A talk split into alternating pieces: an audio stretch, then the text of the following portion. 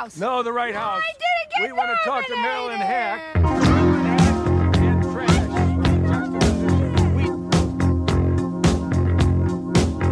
We- I'm from Canada Water.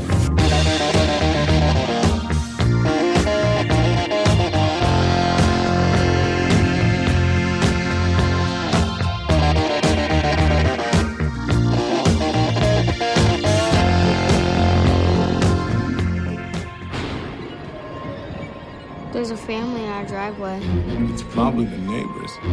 But y'all scared of a family? Hi, can I help you? Zora, put your shoes on. If you want to get crazy, we can get crazy.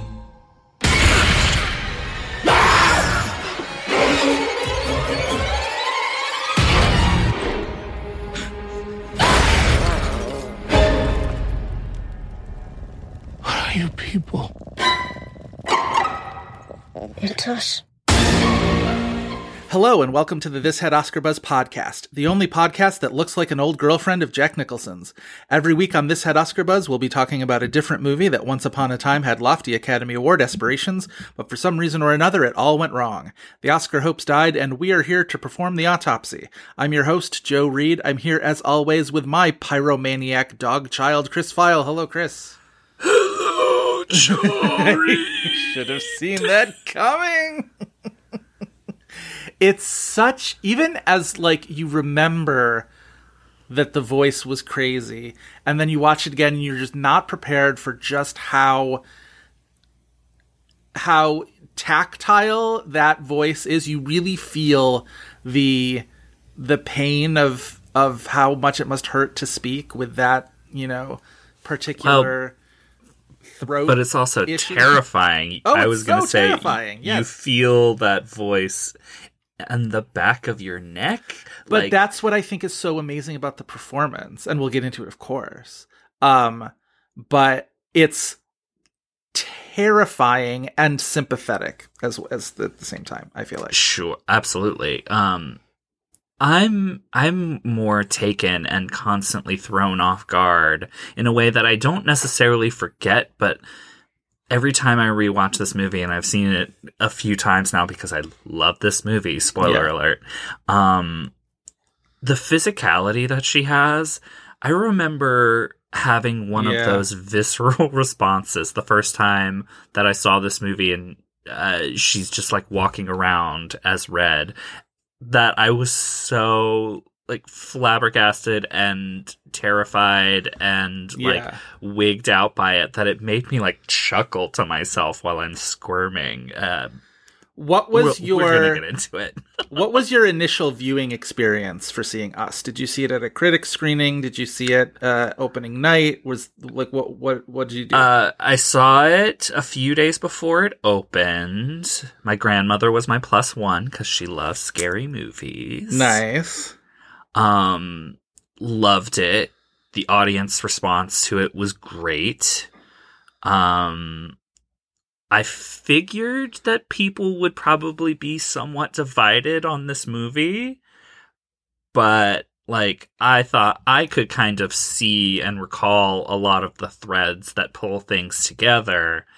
But I gotta say, the thing that really cemented this in like my brain as a movie in recent years that I loved so so much is rewatching it. It's an incredibly rewarding rewatch experience and it's also like when I do rewatch it, it's like certain ideas that the movie has activate at the same, like activate in my brain at the same time every time, and like what I think the movie is like, what the movie's targets are, Yeah. hit at exactly the same time. Um, I do, I, I love this movie. I you mentioned it being sort of uh, uh divisive, or I, I, I, it was mere seconds ago, and I can't remember the word you used. But um, do was that the sense with the with the reception of this movie? I remember it being pretty positively received both by critics and audiences. I mean, broadly positively received, but you kind of like dig in granular. You talk to, like, sometimes I'm surprised by I'm taken off guard when somebody really doesn't like this movie. I think that I've talked to a lot of people who think that it's kind of dumb. There are not a lot of people, but like the people who really don't like this movie or think that it has major logic gaps feel very strongly that way. I mean, I can see that. I don't. I don't know if I. I don't know how seriously I take major logic gaps c- criticisms of a movie like this, where it's like, yeah, like one of my favorite things. Right, about it's science movie, fiction. right, that's the thing. And uh, what I one of my favorite things watching it the second time that I actually I I wrote this down was the the first title card you get talks about how there are millions of miles of tunnels across the United States that are being unused, some for this reason, some for that reason, some we have no idea.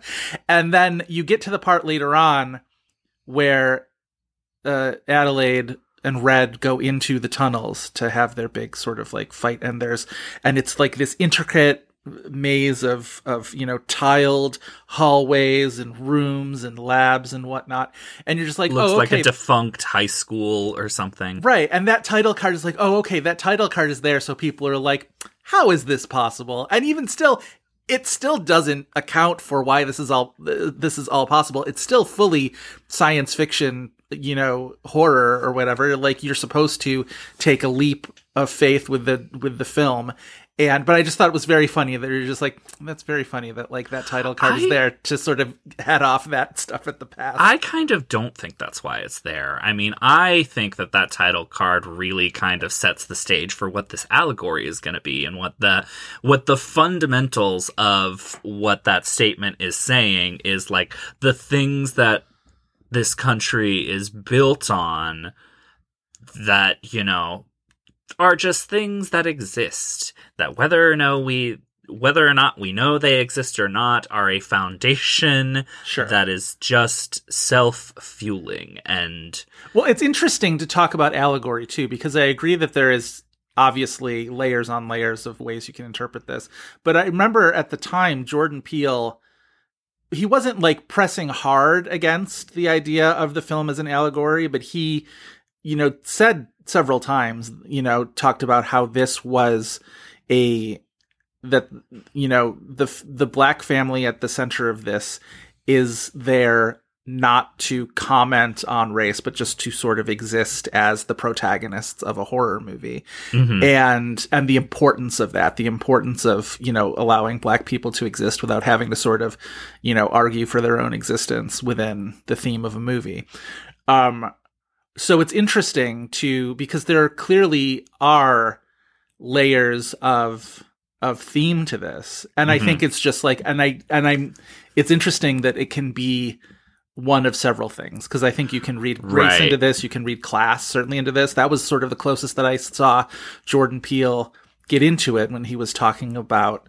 how you know there are he talked about sort of growing up comfortably middle class and you know realizing that not realizing that sounds sort of like a dilettante but just sort of just like this sense of you know we're all we're all in this together and we're all on the same level. And it's just like no like there he's said he had said some line about like you know you're wearing these like fancy sneakers or whatever but like somebody made those. You know what i mean? Like Mhm. somebody there are you know people sort of tethered to the society that that are consistently unseen and um which i think is where the hands across america metaphor comes in too where it's just like this big event this big sort of showy event that was supposed to you know fight homelessness and hunger in the united states and whatnot. And like is, is that what that was doing or was that making a big show it's of- about messaging. I mean like Yeah. that's this is ultimately what i think the movie uh, is about. Is about like american sometimes corporate messaging and how it's meant especially for like i do actually think left leaning people are the target of uh, Jordan Peele's movies, and that like Get Out is about racism in America, but racism within you know left leaning Yes, communities, sure. right? yes. Yes. Um, it's the I think that this movie is about that type of messaging where it's what does it ultimately actually serve and do, is it ultimately a tool to keep us all divided? And I, I mean, like obviously, Jordan Peele, I think, was smart to say this isn't explicitly a movie about racism, but like there are seeds planted throughout this movie that you can kind of, no pun intended, fall down the rabbit hole with. In that, it's uh, it is I think he is reaching for something more broad here, and there's a lot of threads that he kind of populates that, like, if you want to take it in a certain interpretive direction, you can follow a Yeah. lot of different threads in this Definitely, movie. And I think the ultimate comment there is that, you know, this is, he's talk, he's getting at a type of pervasiveness that permeates everything, a type of divide that permeates everything Well, the most and that political there's degrees to those things too. Like this Yeah. is clearly a black family, a somewhat affluent black black family. They have a summer house. right. Like, They have a boat. well, they buy a boat, but the boat that he buys isn't necessarily a nice boat. You know, Sure, but like that's the middle of middle class, right? Like you're Exactly. not you're not wealthy enough to buy a, a fancy boat, but you're you know have enough money to buy a boat, so that's something.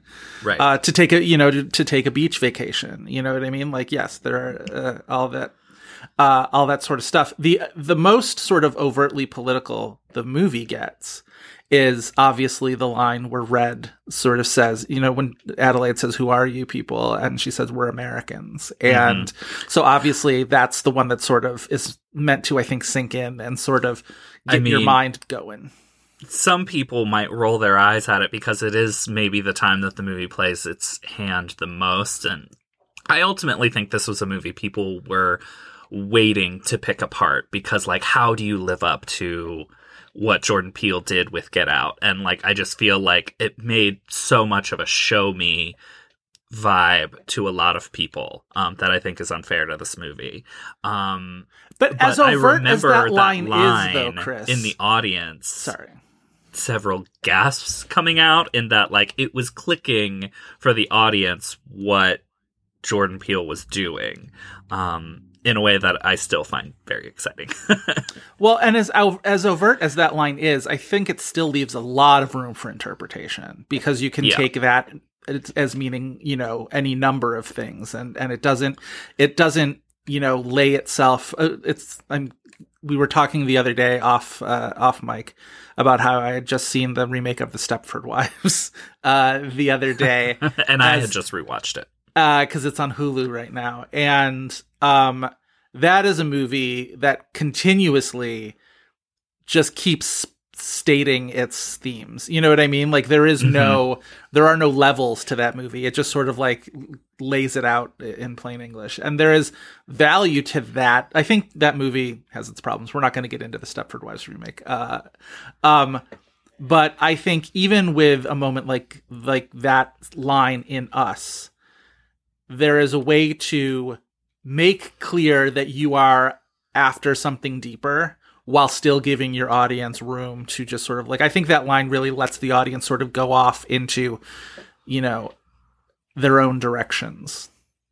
I mean, I ways. think I I ultimately think that it shows exactly how smart Jordan Peele's taste level is because like yes, he's a populist filmmaker, I would argue, Yeah. but that line, even if it feels like it's overplaying its hand, he does kind of back down from it and that it turns that line into kind of an invitation for people to find the meaning where it is. But I don't think it takes a while for the movie to get, maybe until the twist actually, to get that explicit about what the movie is about. Sure. And we'll get into, you know, the nope of it all later on, but I also you talk about, you know, a movie that has a lot of show me expectation. I I I'm very excited for Nope while at the same time being like kind of dreading whatever the discourse around it's going to be. I don't know what it's going to be. I don't know what flavor it's going to take, but I think I just feel like almost certainly it's coming. And I mean, I'm being partly goofy when I say that Mrs. Harris Goes to Paris is my most anticipated movie of the summer because it really actually is Nope. Yeah, nope. I so here's a question, and I guess we'll just get into it now. Did you watch the second trailer for Nope? Very spoilery. I mean, maybe make not, you- but it gives a lot of plot details, more than we ever got for this movie that we're talking about. Did it make you more or less excited for the movie? Because I want to, I I will admit, it made me slightly less excited for the movie. Well, because it's like a three minute trailer that Yeah. gives away at least if. If I really wish they know, hadn't done something we're still not being told. I would believe it, but it does seem Yeah. to give Yeah. story arc in a way that is always disappointing in a trailer. Yeah. Um, Yeah. I really, really, I know why. I know you, these days, it's almost impossible to expect a major studio movie to only give you the teaser and to never follow it up with a full trailer.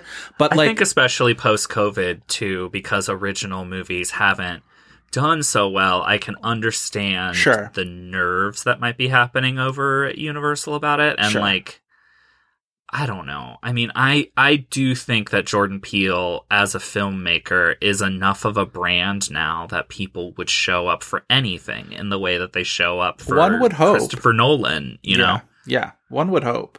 Uh, he certainly has earned that, you know, faith and that benefit of the doubt. And that first teaser really was really spectacular. I don't want to, I Mhm. don't want to, you know, overstate my my uh, reticence to the movie now after the the second trailer, but I will. It just it it dampened me a little bit. It made it feel a little less, uh, you know, fever pitch in terms of my anticipation for it. It, I mean, like from the direction it seems to be going, I am excited for that. But I, I mean, obviously, I wish that they'd shown me less. yeah, yeah, yeah, yeah. It does, though. I will say there are a couple moments in that full length trailer where it asks it it raises some new questions as to where what directions the movie's going. Yeah, like it it, it, yeah. it answers too many of your initial questions, but then like you see a couple things just like, oh, what is that about? Like where is that where is that going to be going? right, like the movie, even if it's not like a twisty movie, it seems to at least be trying to muse on some interesting ideas and right, right, right. questions that right, right, you know. exactly.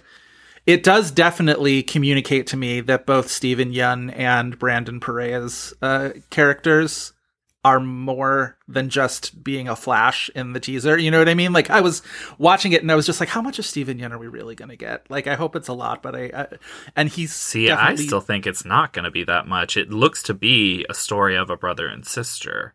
Well, that's certainly the center of it. But I don't know. His character seemed to loom a little bit larger in that. And then uh, you get kind of a lot of Brandon Perea, who I love because of the OA. And he's uh, uh, so wonderful in the OA. Um, and I was so happy to see him in that teaser. And you get a little bit more of him. He plays the, uh, the, um,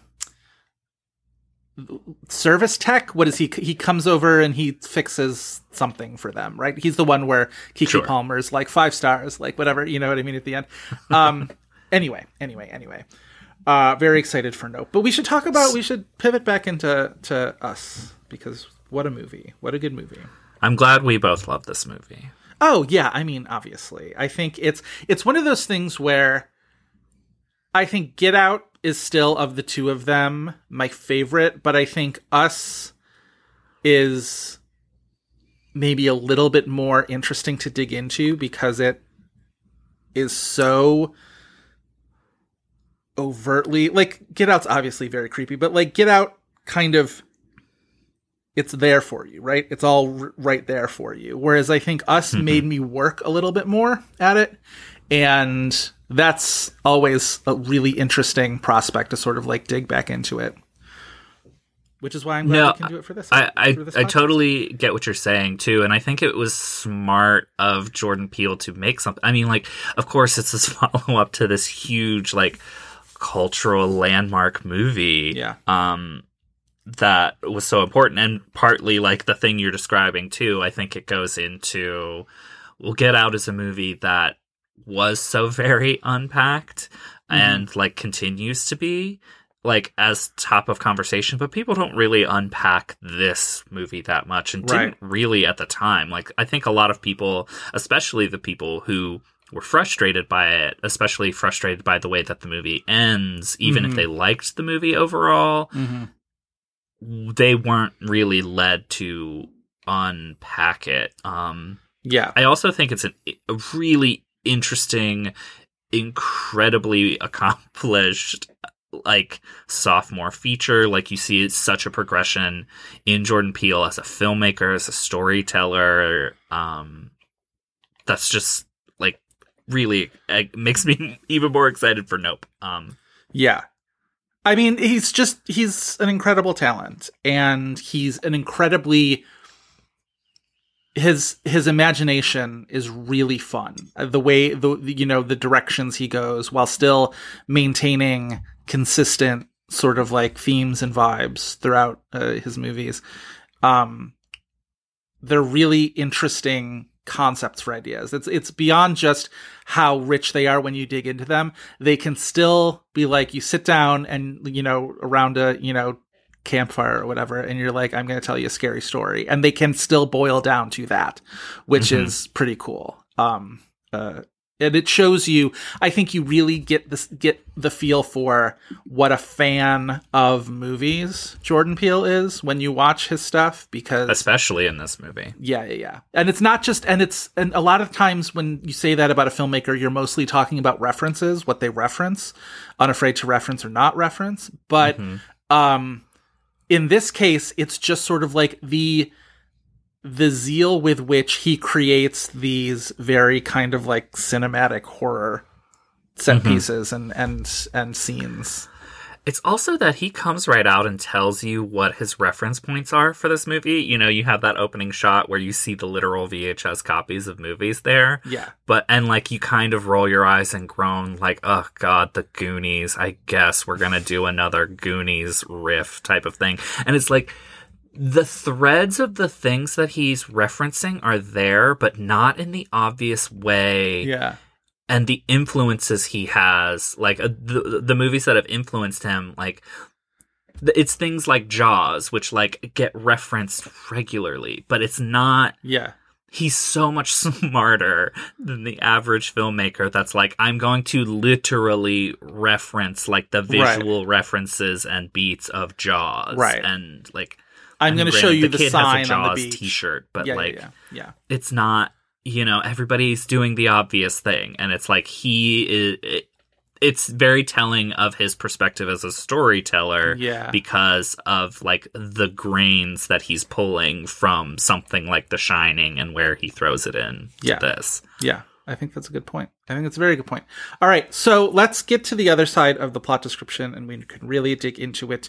This week we are talking about the 2019 film Us, written and directed by Jordan Peele, starring Lupita Nyong'o, Winston Duke, Winston Duke's Thighs, Shahadi Wright Joseph, Evan Alex, Elisabeth Moss, Tim Heidecker, Yahya Abdul Mateen, and Anna Diop. It premiered on March 8th, 2019, at the South by Southwest Film Festival. It opened wide a few weeks later, March 22nd, 2019. Chris, did you appreciate that I threw in that ode to Winston Duke's thighs just for you?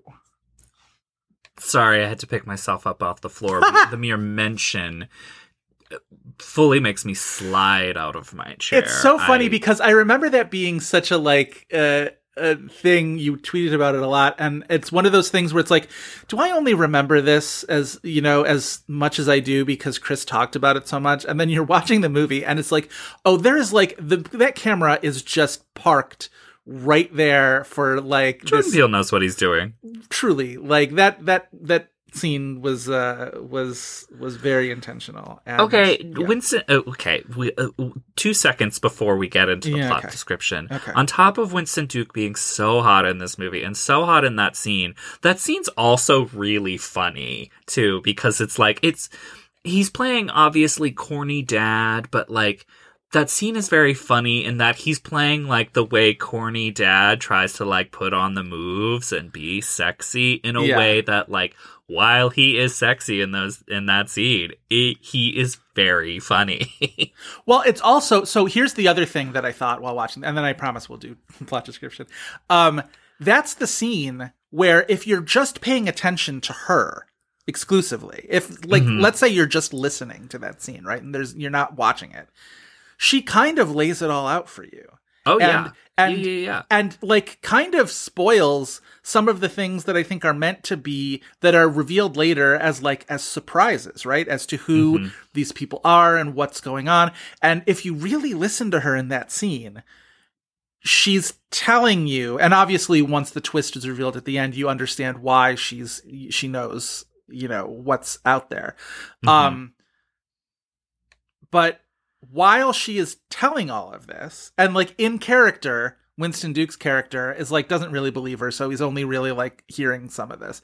But us as a viewer, us shallow, horny bastard viewers, We're there, distracted. are just incredibly distracted by the fact that the camera is situated right between this man's legs, like r- up close as he's wearing uh uh very short shorts. Anyway, anyway, I think they're boxers.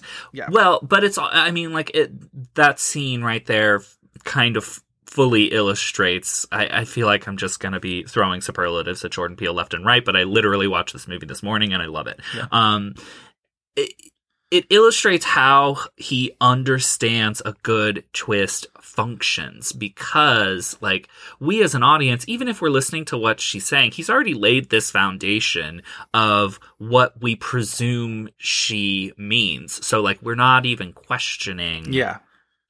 where she's coming from even though like it's explicitly telling us what the twist is Yeah. um so good Yeah. So- All right. All right, Chris, I've got my stopwatch out. I am going to start it when I say go, and you're going to give me 60 seconds worth of plot description about us. Are you ready? Yeah. All right. And go. All right, we meet the Wilson family. They are a nuclear unit. Mother, father, son, daughter. Um, they are going to Santa Cruz to their vacation house. Uh, we know that the mother, Adelaide, is nervous about the beach because we see that she's had some type of traumatic event inside the Hall of Mirrors when she was a child there. Anyway, they go and they meet their friends, a white couple that uh, is not a nuclear unit. They have these mean twins. Anyway, uh, they get back to the house, and in the evening, a doppelganger family shows up and uh, 30 seconds. holds them hostage, tries to separate them and kill them. Anyway, they break away from that family, including killing the father of the doppelganger family, show up at their friend's house who've already been all killed by their doppelgangers. They killed the doppelgangers of the other family, and then they go back to the towns where we, uh, where the son is 10 kidnapped and taken to the underground lair, and Adelaide kills her doppelganger named Red. They escape, and we discover in the final minutes of the movie that all along back in that traumatic event, Red and Adelaide switched, so who we thought was Adelaide was actually the person, the doppelganger, and the doppelganger of Adelaide was the original Adelaide. Boom.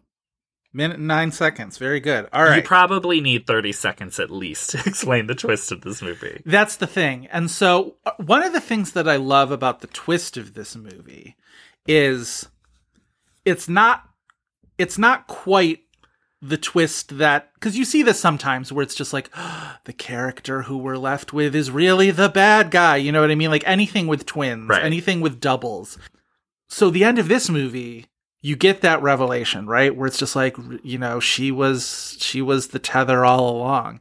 And it's Mhm. like but she's it's not like she's the person who's been with this family all along right? She's the person Yeah. who married um what's winston duke's non-tethered character? I know abraham is his Gabe. uh gabe. She married gabe. She gave birth to uh jason and zora. Like she's the person who is with them it's just that all along she's been this you know this tether who learned to exist as a as a regular human being and so It's also something you have to think about after. Like, I think the ending frustrates people because the movie doesn't really give you the time to think about the implications uh, of what that means and like the further like recontextualization of everything you've seen, especially for that character's motivations. It it's very intentional that like it's designed for something for you to think about as you're leaving the theater rather than like put all those pieces together while you're watching it because it changes fundamentally who she is and what she's actually fighting for. She's not just fighting to protect her family like we think she is the whole time and protect herself. She's fighting to hold on to this status that she has Yes. claimed for herself yes by switching into the other world and you can interpret that in terms of class you can interpret it in a whole bunch of different ways but like Well, and there's a line that really kind of hit me this time, and I can't remember what scene it happens in, whether it's when they're in the house or whether when they're in the tunnels, where Red says, and it's really kind of like it's it's it's not really lingered on too much, but Red essentially says, "You could have taken me with you. You could have, you know, you could have taken me out of the tunnels with you." And you know, the implication being like, you know, we didn't have Mhm. to swap. There didn't have to be this zero sum game where you win, so I lose. We could have both, uh, you know, gone out and then, and, and the thematic implications of that when you think about this as a story about, let's say, class, you know what I mean? This idea of, you know, we could, we could lift people up along with us. Like our success does not have to mean the failure of other people. Uh, we Mhm. don't have to, our, you know, our, um, prosperity doesn't have to come because we're standing on the backs of other people. And, and it's one of those things where from Adelaide's perspective, and again, she was a child, you know what I mean? So it's just like Mhm. at some point, how much are you going to blame, you know, a child for essentially just sort of like fighting for whatever? Um, Mhm. there's just a lot of implications in that but then but as a as, from an adult perspective you get this sense of you know because you made the choice that it was you or me that it couldn't be you and me that it had to be just one of us that Mhm. now has fomented this uh you know essentially uprising of uh, you know clones and and uh, and tethers. I don't know. It's i thought it was an interesting line.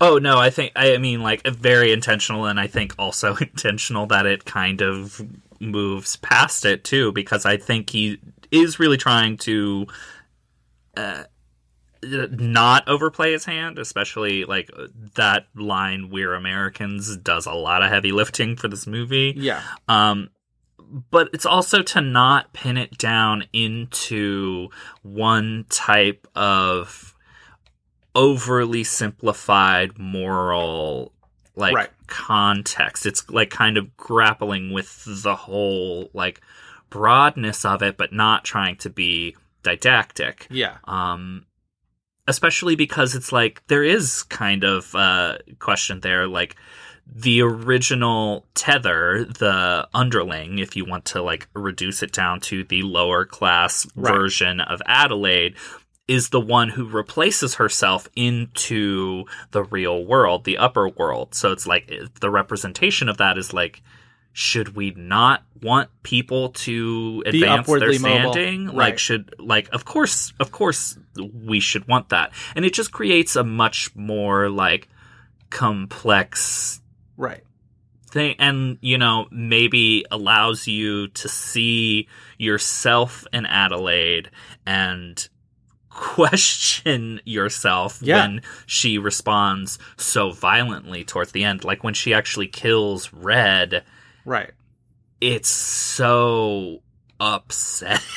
Yeah. And it goes beyond I'm protecting myself, I'm protecting my family, and it's this like primal um like Red is basically already dead before she strangles her Yeah. and like chokes her to death with like the handcuffs that she has, which like think about that as a literal image. right Um right yeah that it's like it, it's it I I felt it this time because uh, Lupita like lets out this scream as she's doing it, and it's the most that we ever see Adelaide as she might have been as one of these tethered people who Mm-hmm. Right. don't have language that like have these kind of primal sounds that come out of them um yeah in a way that felt intentional. Like she was revealing her true self again before we know who her true self is. It's Well, and you even got the little So flash of that in um in Elisabeth Moss and Tim Heidecker's house, where Jason sees her kill the last of the the twin Mm-hmm. girls, and that's the first time he sort of gets the sense of like, what's you know, what's up with mom, kind of a thing, and right. um uh you know just sort of you know watching uh watching her the I'm wondering how we should structure this. Whether we should talk about everything and leave Lupita for last, because I think Lupita is the the bulk of the Oscar The conversation for about sure. this for sure. So maybe we should just sort of paint around, paint the negative space around um, uh, her character a little bit. I want to talk about, um, first of all, Elisabeth Moss in 2019 because this was the same year that her smell uh, got released into theaters, such as it was. Uh, very small release that did not. Okay. Did anybody besides us watch her smell? Because it really feels like we were doing a lot Maybe of we work. should save that for our smell episode. Maybe that's true. Um, but I would just feel like I think Elisabeth Moss, with a very little bit here, does a lot with like her her character in this. I think she Right. really sells the sort of odiousness of this other family in that scene on the beach really well. Talking about how she got a little work done and, you know, it's vodka o'clock and all this stuff and how much she can't stand her husband. I think it's vodka o'clock. I mean, it's always vodka o'clock, right? Um, and then back at the house, that moment where she's sort of crawling towards the camera, um, and then also the stuff with like her tether looking in the mirror and sort of like trying on facial expressions, essentially, Mhm. um, is I don't know. I just think she does she does a lot with with not a ton of screen time, and I think she's really fantastic in this. No, I, I mean, you know, I agree. Um, I remember, I feel like there might have been some type of critics group or something that put her in supporting actress, but For this, oh, that's maybe not. I don't know. I, that could just be an internet thing. Um, I'll look. no, she's and, great. uh, Jordan Peele knows exactly what he's doing in casting her in that role. I remember when because before that teaser dropped on Christmas Day, mind you, um the announce uh, the casting announcements were Lupita and Elisabeth like together as one so it made it seem like Elisabeth Moss might be a larger role I than she actually had and it I made see. people like question what it was and like a big deal that Elisabeth Moss was in a Jordan Peele movie Sure. and her role is eventually it came out that it was a small role but um Well, there's Yeah. also a flash of her face in the trailer that I remember people being like, "Oh, she's the bad guy," and um, because you get the you get the the little bit of that scene on, of them on the beach, but then as they're sort of like as trailers do, sort of like move through things, and you just get flashes of things, and and there was that one shot where people were like, "Oh, she's the bad guy," and I think people thought they had had it figured out, um, with that, but um. Yeah, I think she's really good. Tim Heidecker's never been my kind of comedy. I know some people really love that kind of anti-comedy thing that he became very, very, you know, known for with like Tim and Eric and all this other sort of stuff. Um, has never really been my thing at all. I uh, what was the one movie? It wasn't the comedian, but it was um the comedy the comedy. which I've never seen. I don't think I've seen a Rick Alverson movie. um was it I don't know comedy? if it's gonna be for think me.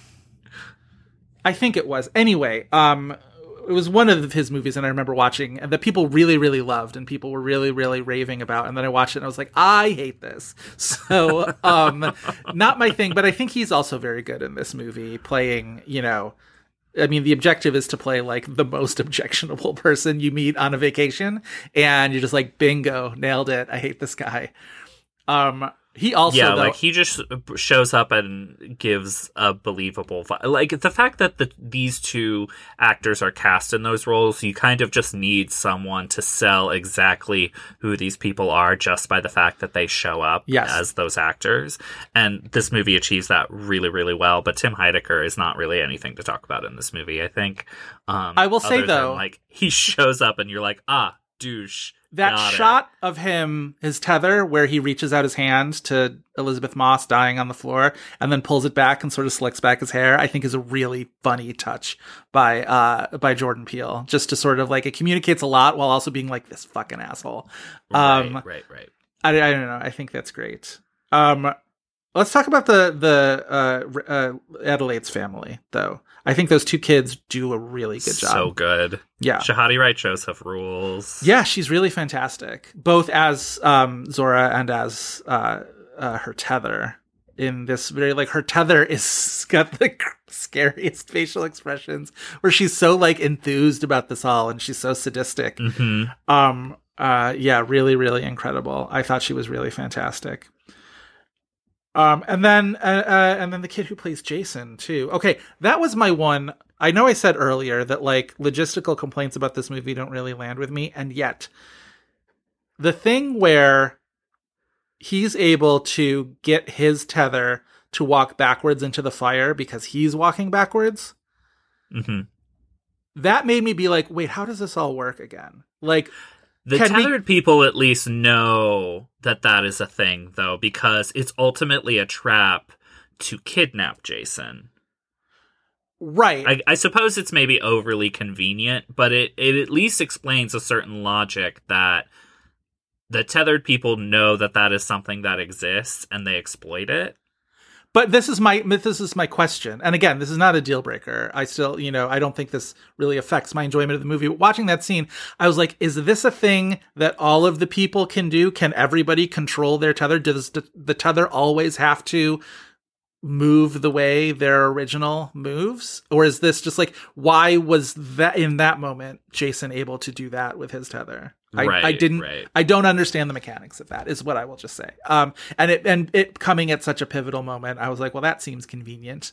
Um, but anyway, I get what your point is. Just like ultimately, it allows Red to to abduct Jason, but I do appreciate that Jason as a character, whether it's his age or just uh, it, it, Jordan Peele intends it as a definitional thing for Jason that he's kind of soft boy. Yeah. He's a little skittish and scared. yeah, He has this mask the whole time. I love the, the the mask is so good. It's such a good touch at the end that after he looks at his mom and realizes who she is, even if he doesn't know for a fact, but like we get the sense he realizes, and then he puts on the mask, and then Yes. you can interpret that in any way you want to, Yes. but like that is a loaded moment. Um, is that supposed to be a knockoff Chewbacca mask? Is that what we're we're meant to to think? I mean, maybe. I was trying to figure that out. Like, what is this supposed to be? Was is this just like generic Bigfoot kind of thing, or was this like somebody was selling cheap Star Wars knockoffs or something like that? I think it's a fair. I mean, like regardless of what it the mask itself is supposed to be, I think it's a really. You know, I hate like the obvious '80s nostalgia and stuff. Like, you know that like sh- nothing makes me roll my eyes harder than like the Stranger Things of it all. Why does just, that like, bother you? you Just so take much? the most obvious things of like those cultures and like uh, of like 80s culture and lean into it but like that type of plasticky mask is like such a specific like 70s and 80s toy that like doesn't feel obvious so i love that touch I'm never bothered by that. I'm never bothered by by that kind of like kitschy throwback reference. I am because it's always the same thing. It's always the same reference points, and it's always the same reference ploy reference points deployed in the same way. all right, I'll give you that. And I think that like in this movie, Jordan Peele has a lot of those reference points, but he's more granular in what he's referencing and deploys it in a way that you might not even notice it if you're not paying attention. Sure, know, sure, sure. Like Sure, sure, sure. Yes. Um, did you notice the girl from Moonrise Kingdom in this movie? Because I see her in this cast list, and now I'm trying to figure out who she would have been. is she one of the twins or is she No. like in the She's not one of the she- twins. she in the carnival? She might be some like a person at, at the carnival somewhere. I'm trying to think Right. of like, is there like a news reporter that we see or something like that? Maybe that's who it was. Like, I, I'm now I want to. see the we see the like news footage when they're at the Tyler's house after they've all been killed. Right. That's my that's my one like lurching moment with this movie. It's like you like an info dump, but like I do think it's slow. It, it, it the movie struggles to get into its third act. Is my one qualm with this movie. Well, my other thing is, and I get that you want to set up the the visual at the end where it's the hands across America. You know, they're everywhere. They've done this everywhere.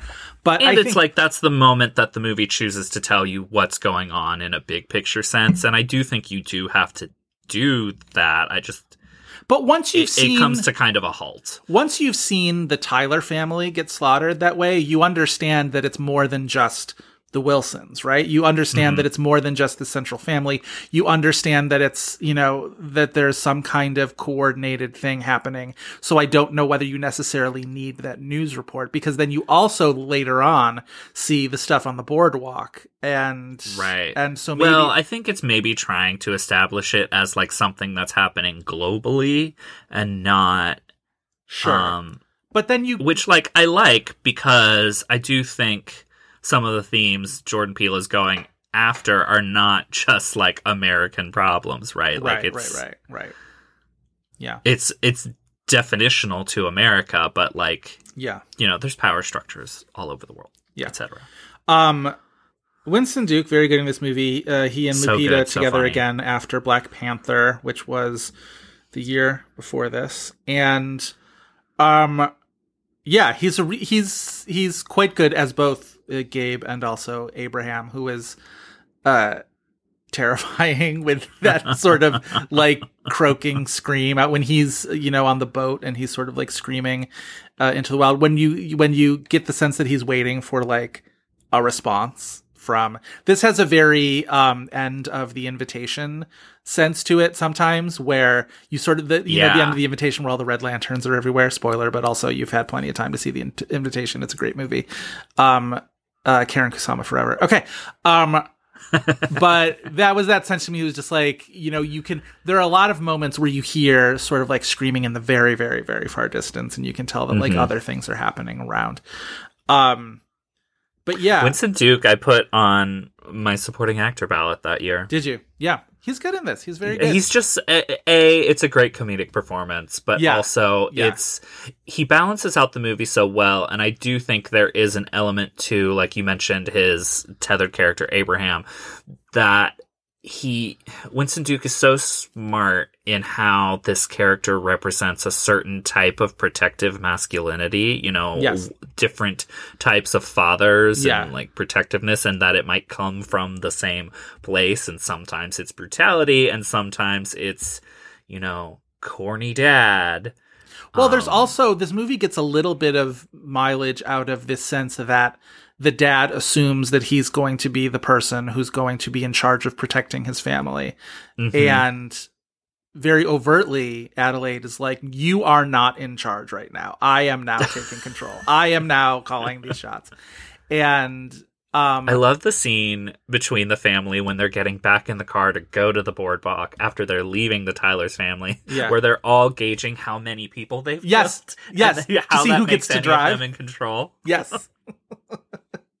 uh, that was very funny. Also, uh, Gabe mentioning Home Alone is just very funny. Where he's just like, I thought we could set some booby traps like in Home Alone. Um, He's uh, like, we're not putting micro machines down, and the one kid's Yeah. like, "What are micro What- machines?" no, And the girl goes, says, "What's Home Alone?" Yeah. that's a great and that's a joke that like that's a well built joke that is like jordan peele uh you know being like yeah i'm a you know i'm a great comedian too remember don't forget um jordan peele's story is really really fascinating obviously and it's one of those things where it's like you don't got to dig you know the story is just like you know key and peele is this great sensation as a as a sketch show on comedy central I think for a long time, it took a while for them to sort of reach this mainstream appeal of like, oh, these guys are doing sketch maybe better than anybody on television right now. Obviously, the Obama stuff really, really helped them go viral on a lot of occasions. The, you know, the anger translator, uh, all that sort of stuff. Jordan Peele does a phenomenal Obama is the other thing. For as much as Keegan got a ton of attention for the anger translator part of it, um, Jordan Peele's Obama is very, very funny. And, um, I don't know, just like the two of them together. Key and Peele's a really, really fantastic show, and I uh, should figure out where it's streaming because that would be a great like uh show. I to would watch imagine Paramount Plus because it was a Comedy Central show. It's true, although Paramount Plus doesn't always have all the shows that you think that they should. But um, Right, right, that's right, a right. that's a that's a side uh, thing. So he comes out with Get Out in 2017, directorial debut, completely outside of the genre that you think uh, he's going to move into when he moves into making movies. That was a trailer that I remember like flipped people out because people were like, what's going on here? But immediately, as soon as you saw that trailer, you were like, I need to see this movie. I need to see what's Mhm. going on with this thing. It was an incredible, um, an incredible sort of like you know moment for him where it's just like immediately you're like you know what filmmaker i'm really excited to see right now is jordan peele because of that trailer. It was really really phenomenal. Um and like one of the great career pivots and it's not like he's like left comedy behind. He'll still like you know show up in you know certain movies or whatever tv shows playing uh, a comedic part but like in terms of a career pivot into filmmaking in a very specific genre that he is now stuck with for three movies. Um, really, really kind of incredible. And then he goes and wins the screenplay Oscar, nominated for Best Picture, and wins Best Original Screenplay for his first Standing movie. O, right? It was amazing. That was that was a category because it was uh who else besides Get Out and Lady Bird? I remember that being like I remember being like as long as it's Jordan Peele or Greta Gerwig, I will be happy. If it's Martin McDonagh, I'm gonna be pissed. Um Shape of Water. right. Which and was never was the fifth one. The fifth one was it was the Oh. fifth one something that felt like an active challenger? No, it was The Big Sick, which I also loved. I knew they Oh, weren't right. going to win, but I was like, I loved um uh, Kumail and Emily, and I thought I was so happy that they got nominated. Um, and they were when I interviewed them, they talked about how they're like, we know Jordan from like forever. I saw when Jordan Peele was on Seth Meyers, they talked about how they had been like 20 years a 20 year long friendship or whatever with them like he's was very sort of like in with a lot of these comedy guys that was his that was his uh sort of crowd and so when I interviewed Emily and Kumail, they're like, yeah, like we're friends with Jordan from like forever. It's amazing that we get to be on this award circuit, sort of like palling around with him.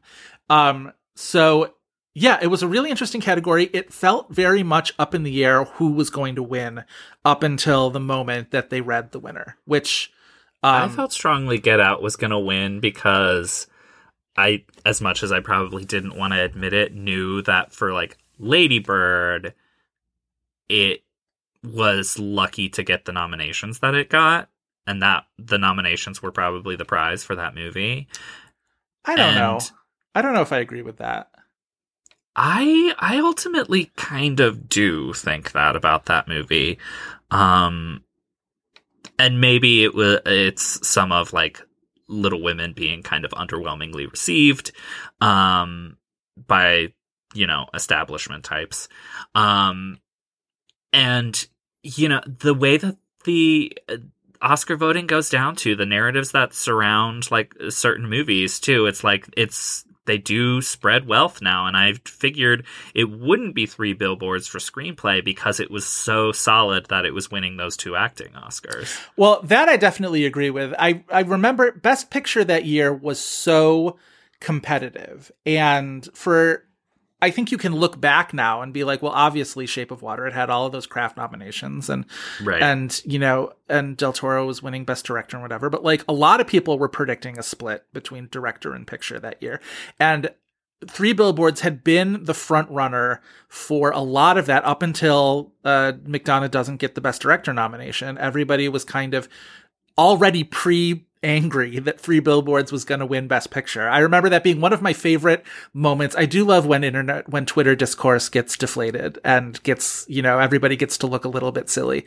And that was one of my favorite moments where he doesn't get nominated and all of a sudden it's probably not going to win. And I was just like, all right, now everybody can calm the fuck down about this movie and whatever. and And Three Billboards was probably never gonna win, even if he got that nomination. Shape of Water, even though it is a movie that opens with a mute woman masturbating, it is the closest thing to a play down the middle. But we see that now, though. We see that in hindsight. And at the time, it still felt like it was a. F- I thought my interpretation of it was this really feels like a four way race with like th- things that are more likely to win than others. But I thought Shape of Water, Get Out, Ladybird, and Three Billboards all had a reasonable claim to Best Picture pretty into pretty late into that season. And you're the thing about three billboards was if it doesn't win best picture you're right it's definitely going to win for mcdormand and rockwell so that's going to be fine. And so you looked at original screenplay or at least i did and was like okay this is going to be the one where one of these two movies gets its consolation prize and the other one's going to probably win nothing. And that was the case and i just thought it was going to be i just thought it was a real toss up between get out and ladybird with the outside chance that three billboards could just they could get greedy with that one and give it to, Right. to that one anyway.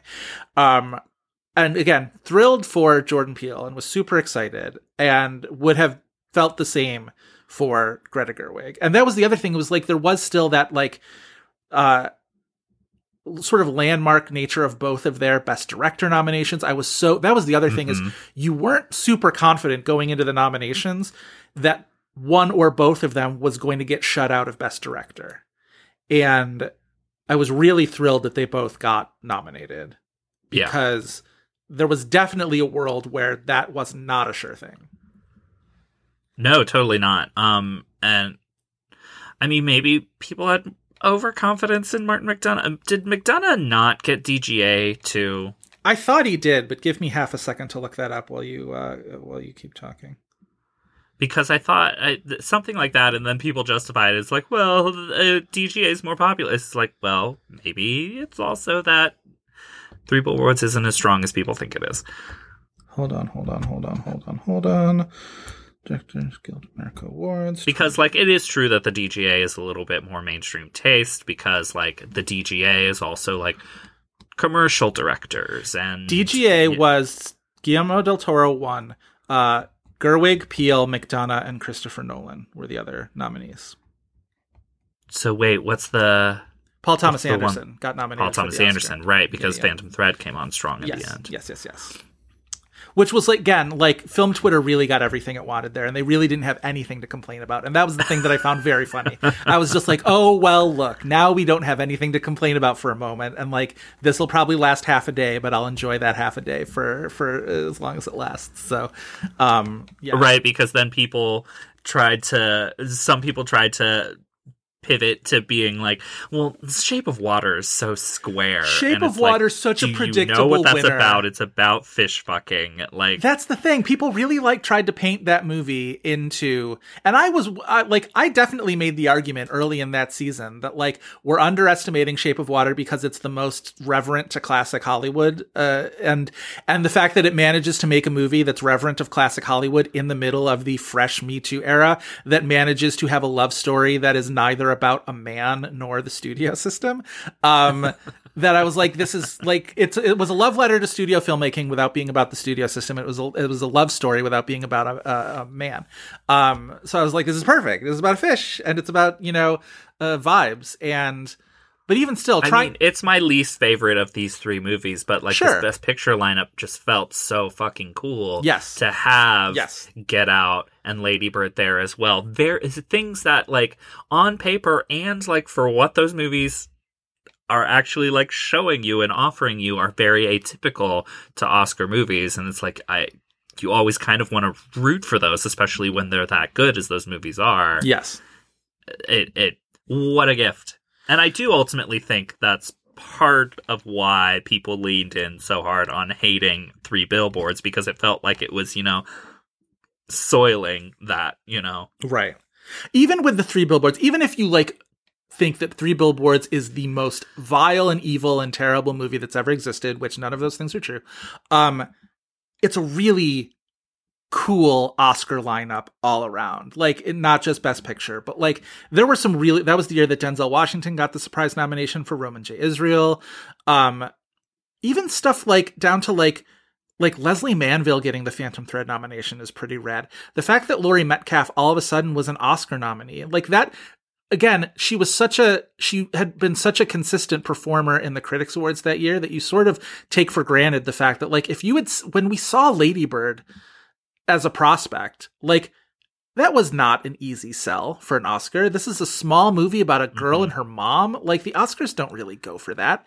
And like I think sometimes people and myself included can sort of l- overlook the fact that you know there are really interesting nominations happen happening just because by the time they happen it feels like well of course you know what i mean well of course Right. that happened i think Well, all- I mean, even the, even the trajectory of Get Out too, because it was February release, made so much money. People never stopped talking about it. yeah And as we were moving into the summer of that year, it really kind of started the percolating question of like, is this going to be a movie that deserves the push and doesn't get it? And like, weren't they like sending like people from Get Out to Telluride basically for no reason and like they made it very clear before like the fall festivals started that they were going to give the movie a push which was like Yeah. i remember at the time feeling like a relief Oh, there was there was intentionality from even before the fall festivals. Like cuz Get Out got released in February. Yeah. There were as did us. they were doing they were Or doing us was march. they were doing events in the spring. Like they were doing events uh, to really like prime that system really early to really like make sure that people started thinking about this movie as the kind of movie that could get oscar nominations. And i remember that happening very early. Like universal did a very very good job. Um campaigning that movie and and obviously almost to the really point that off. I question like they push so hard to get it to be considered to be a movie or to be an Oscar movie and to like not drop the ball and like really make the academy early on take note of it. I don't remember it being quite so early, but um i remember I being almost pretty question if like the end game was to get it to be an Oscar player, but not like I do think that could have been a Best Picture winner, but they didn't play to win that Oscar i don't know i mean in the campaign. Yeah, I hear you. I I sometimes want to make sure at this that I frame things as like it's great to win the Oscar. It's great to be the Oscar Right. winner, but like It's not the end all be all. it's not the end all be all. Like being such yeah, a big Get Out is going to have a longer life as a movie than The Shape of Water is, and that's just well and and just the but- fact that get out was in that conversation all year and was you know it got the nominations it got and it did end up getting a screenplay oscar like that's its legacy like the fact that it did not win best picture does not i think affect that movie's legacy um, Right. at all i will i uh, just uh, going back very quickly just to the you know how early that stuff started with get out. I remember and it might not have been Kyle Buchanan, but I think I had I was DMing with Kyle like pretty early into that Oscar season, and he was like, "They're really like," because Kyle like knows shit and talks to people who like you know make decisions and whatever, and he was just like, "They are they're uh they're moving on this one soon. They're moving on this one early, and and uh and good for Universal." And I think with us, for as much as us ends up not getting nominated for anything, I think genre wise, us is an even harder sell than Get Out because it is much more of a monster movie. And Right. but like Universal did campaign for for at least for Lupita I think well. Lupita was sixth. I think yes, I absolutely think she was sixth. We'll get we'll sort of uh, let's pivot to her now. But I think the one thing, um, while we're still on Universal for half a second, the one thing that tips me off to the fact that Universal was really pushing her was she got the Santa Barbara Film Festival Montecito Award, which like that happens when your studio has decided that you are going to be a contender this year, and Right. so that um that's a pretty good indicator. Let's talk about the performance first and then we'll talk about what precursors she won. My God. It's incredible. Like, couldn't be scarier just by being weird. Like, it's hard to just like do some weird shit and be this unsettling.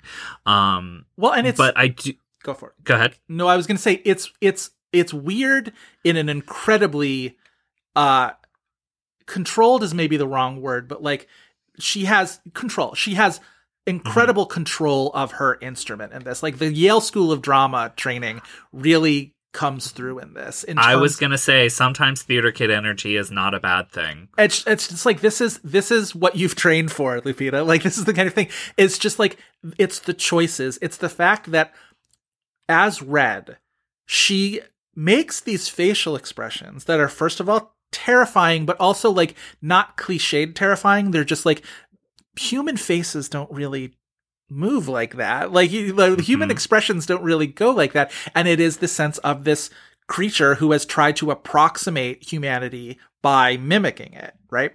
And but also the, just the unusualness of it is so terrifying. There were moments in this where I was like, "That's CGI, right?" Where like like that they like were fucking with her face or something. No, darling, that is acting. That is acting. That is physicality. That is yeah. Ugh, God, she's so good. her chuckle. Yep. Every time makes my skin crawl. It's also very fun. That's the thing. Like I talked about this with Winston Duke is the the ability to be scary and funny and incredibly thematically thoughtful that runs through this performance. It, it, it, it this is it's just a a, staggering performance. This like having this and Elisabeth Moss in her smell in the same year. I'm just like, what else do you need? Um, Yeah. However, I think when we talk about this performance, we talk so much about what Lupita is doing as Red that we overlook Yes. what she's doing as Adelaide. I agree. Which I do think it's one of those things that, again, is more rewarding on rewatch, and you see the amount that as she's playing Adelaide that she is tasked with conveying the amount of deception that kind of has to happen for the audience but it Mm-hmm. has to hold up to scrutiny when you revisit the movie and Mm-hmm. it really really does and on top of holding up to scrutiny it's even more impressive um the kind of like uh perched fear that she does it's like we read it as the kind of like fear that's instilled by like this traumatic event that happened to her we don't even know what it is but it's actually a self-preservation Yeah. fear Yes. like almost this animalistic thing of like you know when you hear the like creak in the back of your dark house it's not because you're just afraid of what it might Yeah. be but like your body is responding into a fight or flight Yep. type of thing and Yep. that is like present at all times when she's adelaide um in a way that's really interesting to rewatch That's the thing is, and also knowing once you know the twist, watching the way she reacts to things is, um, it's just it's a rich text. you know what I mean? Like it's just you the layers of it is just like what are what is she thinking? What is she what is, you know, she devising? What is she is there guilt there? Is there um you know, is there fury there? Is you know, what is she devising? What kind of tactics? It's yeah, it's really incredible. The scene that I'm most happy is there is after the tethered daughter is flung into a tree. yeah. And she goes and checks on her. Yeah. Or goes to see, like, I think the, the family thinks she's going to, like, make sure that she's, She's killed dead. and dead. Yeah. And it's this weird exchange of, like, knowing and, you know, seeing each other in a way that when you first watch it, you're like, what the fuck was that scene? Yeah. And on rewatch, it still kind of feels like, what the fuck was that? But like, there's a lot that you could either interpret or read into in a way that is like, Well, I like that there's a little bit of that intangibility there still in her performance. Well, and it's incredibly interesting because again, talking about the twist that's not quite it's again, it's not that she's been replaced by the the villain at the end, right? This is not her daughter. This the tethered Right. Zora is not she did not give birth to this girl even though she is originally a clone. This clone is not her daughter. Her daughter is the human Zora. And yet because she knows the truth about all of this and because she knows where she initially came from, there is a spiritual tether, like pun kind of intended, um, right. to this girl. And it's the same thing when she watches, um, uh, I can never remember Pluto. Pluto is Jason's tether, uh, back into the fire. And she's, you know, just saying like, no, no, no. Um, because again, this is not her child, but this could have been, you know what I mean? This, this Mhm. was sort of her fate at one. And yeah, yeah, it's really, really fantastic. I also want to like really highlight how because this movie is so well made, it does right by Lupita's performance. Because you know when we've seen so many things and like we grew up during 90s like comedies where like you see so many like one performer playing multiple characters and it can look so hokey to like try to hide around it and this movie doesn't and it's cut together especially in that final fight scene so incredibly well that you buy both performances as existing in this same space and Lupita playing two entirely different extremes. I don't know why that, you got to like, drag multiplicity like this. Chris. I think that's. Huh? I said I don't know why you got to drag multiplicity like this. I think that was fully unnecessary. Um, you know the movie that Jordan Peele referenced when he was on Seth Meyers promoting us uh, about the twin thing was um, Big Business. One of my favorite '80s comedies, Bette Midler. and Okay, but Tomlin, Big Business knows that it's of like course, corny. Yes, it's like knowingly being corny about it. of Like, course, yes, uh, totally. but there are plenty of movies where they've tried an earnest attempt and it looks like shit and it like Yes. doesn't serve the performer. Agreed. Agreed. Um, she was really fantastic. Again, this movie comes out in March, so there's a little bit of an implicit sense of, um, this is going to be a tough sell. This is going to be, and not only that, but the year before, Toni Collette in Hereditary got really, really great reviews. Again, A24 really did make an effort to campaign her and to, you know, get her on people's radars. And there was just a fully, I would say, genre based resistance to any kind of attention for her. And the, Hereditary is also as a movie a harder sell. Like yes, yes, agreed. Um, although I probably like it even a little bit better than us, and I like us a lot. Um, but that didn't happen to a degree where it was like, oh, we kind of like were wasting our breath, you know, yelling about Toni Collette because like it was just never going to happen. never gonna happen. And then- it, it yeah, no. And then 2019 comes around, and Ari Aster's like back, back, back again.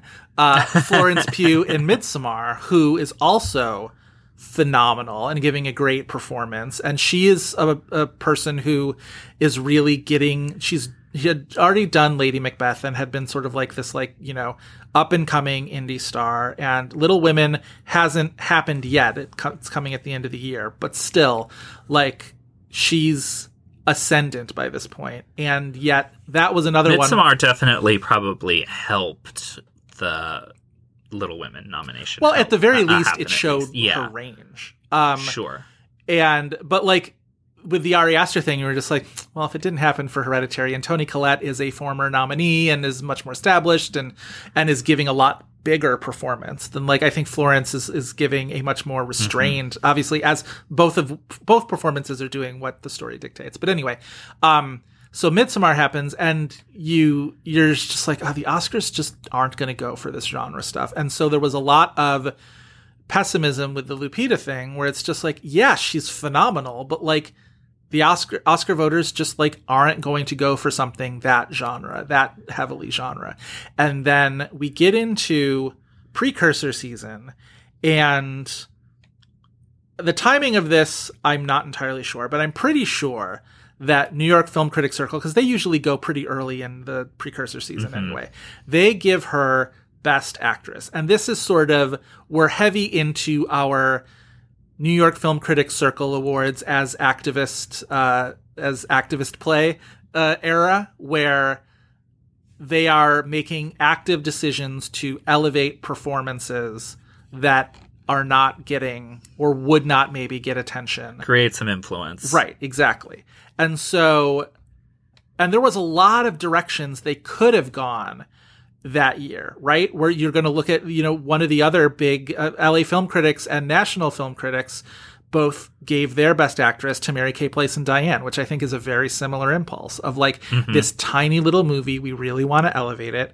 Um, there was also Elisabeth Moss and her smell that year was a, a potential. Florence Pugh, like I said, in, in Midsommar. Um, give me half a second. I want to look at who else would have been, um, in 2019 for oh i don't have it in my notes anyway so lupita getting the new york film critics one was like an eye-opener it's just like oh is she is she you know, in the in the conversation now. And then follows that up, she wins Boston Society of Film Critics Best Actress and Chicago Society, which of like the second tier critics organizations are the two big ones. And The big regional groups. Right. And so, like, is kind of becomes the Critics Awards champ of that year, with like Mary Kay Place a close second, I would say. I think winning two of the big four. I think if you consider, I've always personally been like New York, LA, National Society, National Board of Review are the four big um, critics. You can put scare quotes around critics for National Board of Review, whatever. It's just like Right. those four are the ones that have been around the longest and feel like the most. Those are the ones that are most li- that are gonna have more of an influence, especially if like they're working in tandem, like Yes. happened with Drive My Car last year. Not working in tandem, but Not like, if working in tandem, the same but- calls, right. it really can Yes. elevate something. It can create a narrative, is what it can do. And so Mary Kay Place winning two of those, but like Lupita winning New York, Boston, and Chicago, I think make I think makes her, you know, whatever. In a in a spread out year, she was the critics' champ. National Board of, National Board of Review went to Renee Zellweger for Judy in a very National Board of Review kind of way. Um, Right.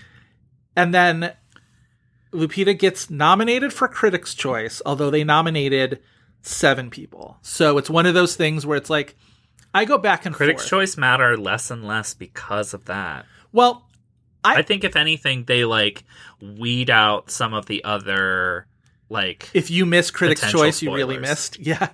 Um, basically but I'm of two minds because part of me says, if you're a precursor, cast that net. Cast that net wide. If if you know, elevate as many people as possible. Give Oscar voters less and less. This is sort of the Mark Harris argument, right? Stop giving Oscar voters more of an excuse to narrow their focus, right? I agree with that. However, don't don't play down the middle just in the same way that I Oscar might. I Like, agree with that. This make, is the thing. Make the fucking cool choices. Have some. Have like Yes. your own taste and point of view. Exactly. Don't vote for the thing that you feel like you're being told to vote for. That's the thing. That's the other half of my brain. And so or like if it is something that's actively campaigned, pick something fucking cool like Lupita Nyong'o in this movie. Right. That's the thing is Critics' Choice nominations are Zellweger, obvious, Charlize and Bombshell, which like I love Charlize, but like no, like that's that's No. boilerplate. Um, Scarlett Johansson in Marriage Story, which also I love, and I love that performance, and I think it's an incredibly worthy performance and deserved its nomination. But like, you're not going off of the beaten path with that. Saoirse in Little Women, same thing. Cynthia Erivo in Harriet. By that point, I know that that's a smaller movie, and I know that like basically she got the Oscar nomination because of being elevated by these other things. I also just don't think that's a great movie. I love Kasi Lemmons, but I don't think that's a great movie. And I love Cynthia Erivo, but there's no way I nominate that for Best Actress. I know saw that's literally a police I forget siren who for me, posited but- this, but like, does she get the nomination if there's not the singing sequence in the movie? No, but I, I mean, uh, yes, I agree with that. Uh, I don't think so. But also, nobody talked about Harriet even then, much less now. You know what I mean? Like that is not a movie that has, you know, It's a movie that impact. the industry liked more than anyone else, probably. she got i mean uh, Cynthia Erivo being a great crossover from broadway there was a lot of enthusiasm that this is somebody who can be a really exciting presence in movies because she's a great performer but she's also a great singer and on that level it's cool that she's already an oscar nominee. She's already gotten over that hump. Yeah. on a career level i i like that.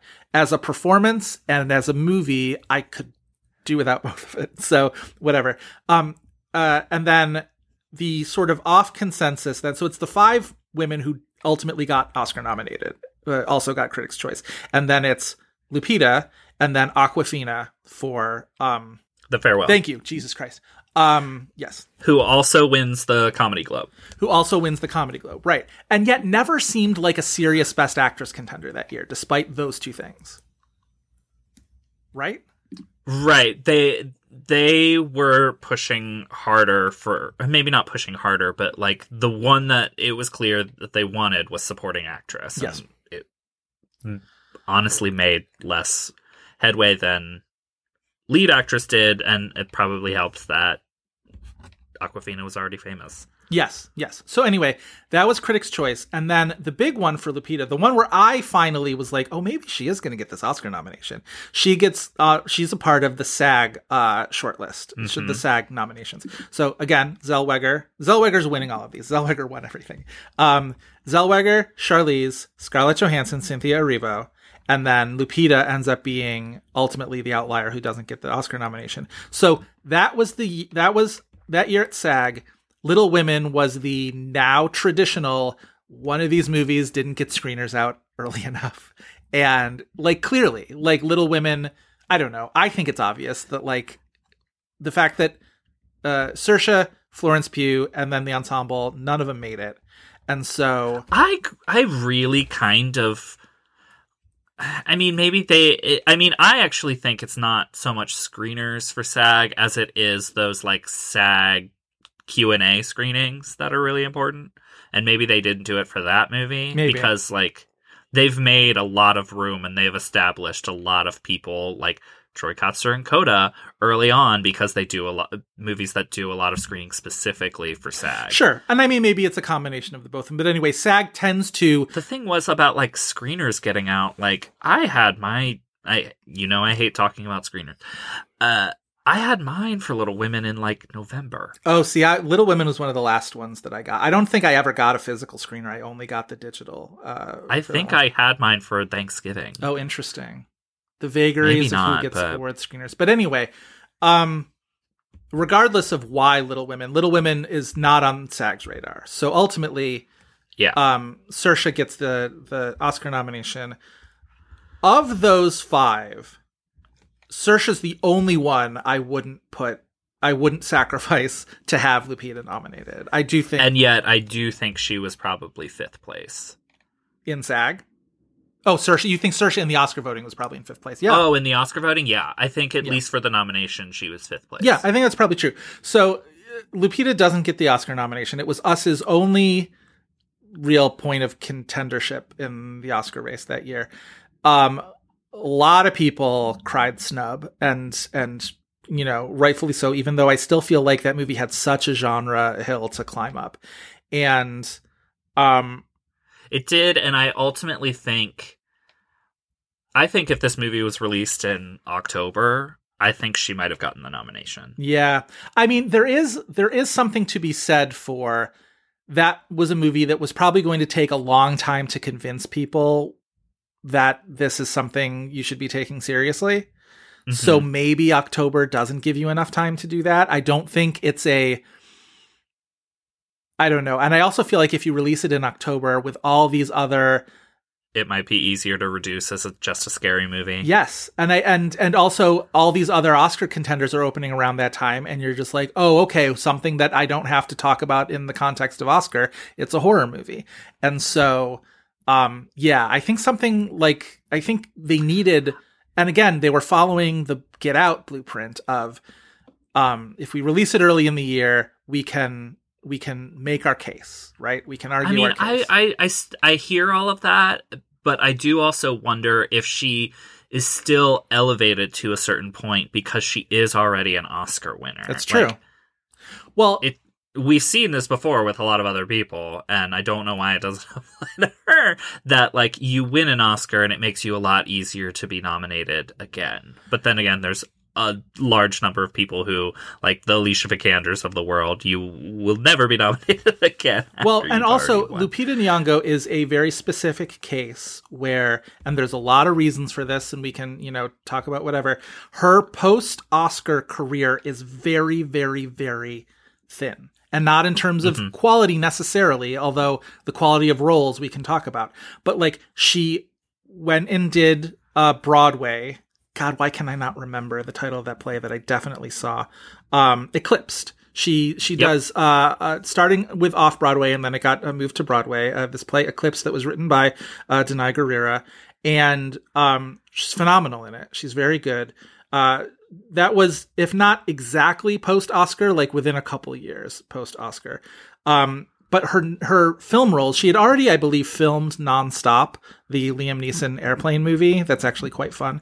I think she had already filmed that before she won the Oscar, because that releases, I'm pretty sure, in early 2014. So, um, right around the time that she was uh, campaigning for Oscar. Uh, but her next big roles are she's cast as a voice mocap performer in the Star Wars sequels. She is a voice in The Jungle Book. Queen of Katwe, which is a legitimate, you know, movie, uh, major role, uh, Disney movie, played festivals, never really caught Still on. not the lead. um, uh, not the lead, but like, um, Prominent. Prominent. the second most prominent That's a character. decent movie. She's good in it, yeah, too. Yeah. Um, David Oyelowo in that movie. She gets a role in Black Panther. I would ultimately love to find out if there's a story behind the fact that she's in Black Panther. Her character is obviously still around, but never shows up in any of the other Marvel movies. And I and and nobody's ever said whether she just didn't want to do them anymore. I don't think, at least, I haven't read um, why she doesn't. she'll be in the sequel this year. She'll be in the sequel to Black Panther, but like Danai Gurira, who is also in Black Panther, and uh, even Winston Duke shows up, I believe, in Endgame, like very briefly in like a big crowd shot or something like that. Um, but anyway, so Lupita's in, in Black Panther, but doesn't really like the ones who pop out of Black Panther are Chadwick Boseman, Michael B. Jordan, even Angela Bassett to an extent like pops more than than uh, Lupita Nyong'o. Danai Gurira ends up having a decently uh, spotlight, a decent spotlight in some of the other Avengers movies. Anyway, um, she's in a movie called Little Monsters that I definitely saw that I believe was direct to Hulu or Yeah, I think it did theaters too. it's a horror but, movie. It's a mm, not a great movie. it's not a great movie. It's like a zombie. she's really comedy. not. She's on the poster is her and Right. some zombies, and like first half hour, she's like not in the movie. yeah yeah she's not the she's not the main character of that so that's all she does between 12 years a slave and us like that's it and even since then it's just the 355 which i still haven't seen and i know it's supposed to be bad but i definitely still want to see it. Yeah, I definitely want to watch that movie. um and then uh black panther wakanda forever which is coming later this year. So that's it. That's all of the movies she's done and it's not like she's done a major television series you know what i mean? Like she has just not worked a ton. Now whether that's she as a black actress is not getting you know the roles that are you know appealing to her and that are that are that would be offered to a supporting actress winner who is white almost certainly that plays into it. I have to imagine there's a sense of choosiness that also plays into it because you know i don't know. I feel like there's a lot of things probably at work here. But for whatever I mean, reason That being said, it still kind of allows her to surprise us in the way that, Totally. like, the performance in this movie is somewhat of a surprise because it's so. I mean, we probably don't have her pinned down to begin with with the type of actress that she is, but, like, it still feels like so outside the realm of, like, what we thought she would be delivering. But that, like, you look at that film career of like the only roles, the only performances that you could possibly consider putting on an Oscar radar of any kind. 12 Years a Slave, Queen of Katwe, Us. That's kind of it. Like Little Monsters too small to really exist. 355 is not, you know, is not the kind of movie that's ever even beyond the genre snobbiness of us. It's just like 355 is not a a consideration. Everything else is small stuff in genre, like really small stuff in genre movies. So if you look at it that way, she's super killing it in terms of like batting average, right? Where it's Mhm. just like 12 Years a Slave and Us are both stellar performances. She wins the Oscar for one. She just misses a nomination for the other and wins a bunch of critics awards. So like Lupita Nyong'o is kind of one of the most reliable actresses in Hollywood in terms of like giving you a banger performance when you would give her a modicum of a good role. And yet I mean, I think it's also she's building a career that's allowing her to maintain that A level star that a lot of Oscar winners don't. There's no tarnish. maintain. There's not. A, there's not. a- Yeah, there's no tarnish on it. That's true. She doesn't have. she's not going out and fucking making a Tomb Raider movie that nobody wanted. right. Like, right. Yes, that's the thing. Yes. Um, the only thing on her IMDb for uh, future movies is Black Panther: Wakanda Forever, which should be coming in, I believe it's November. Um, so the future is both bright but also wide open for Lupita Nyong'o, and uh, you know I join the chorus of people being like, "Throw good roles at this woman! Like, absolutely fall all over yourself to offer this woman a really, really good role." And exciting to excited to see what the next great performance out of her is. It's just a matter of like just get it to her, you know, get those scripts on her on her agent's desk or whatever. So yes. Anyway, agreed. um, what else about this this uh, actress here? I mentioned the Mary Kay I would place say all. because we were talking about. I know that they tried to push this for original screenplay for Jordan Peele too, and it's surprising it didn't get more. Um, it didn't get more traction, even though if I think about this movie, I think of it more as a directorial achievement than necessarily a writing achievement. Yeah. Just because, like, you see that the trajectory of his skill as a director um, on the rise, and I agree. makes that's like the number one reason I'm excited for Nope. Um, aside from all the other reasons to be excited for it. The thing that this should have gotten some traction for, and I know I'm the one who gets more minutia into the below the line categories. Mark Abel's score in Oh, this movie yes. fucking rips. Yes. like holy shit. Um, that did show up a decent number of time uh, on like some of these um, like regional regional awards right it's uh, runner Right, up right, for right. austin film critics it wins the black reel award for score it's um, nominated at broadcast film at uh, critics choice runner up in Believe chicago um, won columbus film critics association for best score which also gave Thank you, I voted for it. um, uh, what else? What else? What else? Something called the Fright Meter Awards that wins best score. So like, uh, uh, say that. Um, what else? What else? What else? Runner up at Greater Western New York Film Critics Association Awards. See if they would uh, allow me emeritus status there because I am an alumni of that great region. That uh, uh, maybe I'd be able to push it over the top. Um, so yeah. So it the other thing I would just say Yes. in ter- because we talk, I wanted to mention this when we were talking about Best Actress. Like, it's just such a. Uh, granted, I love, love, love, um, Saoirse Ronan's performance in Little Women, Yeah. and I do think Scarlett Johansson is quite good in Marriage Story.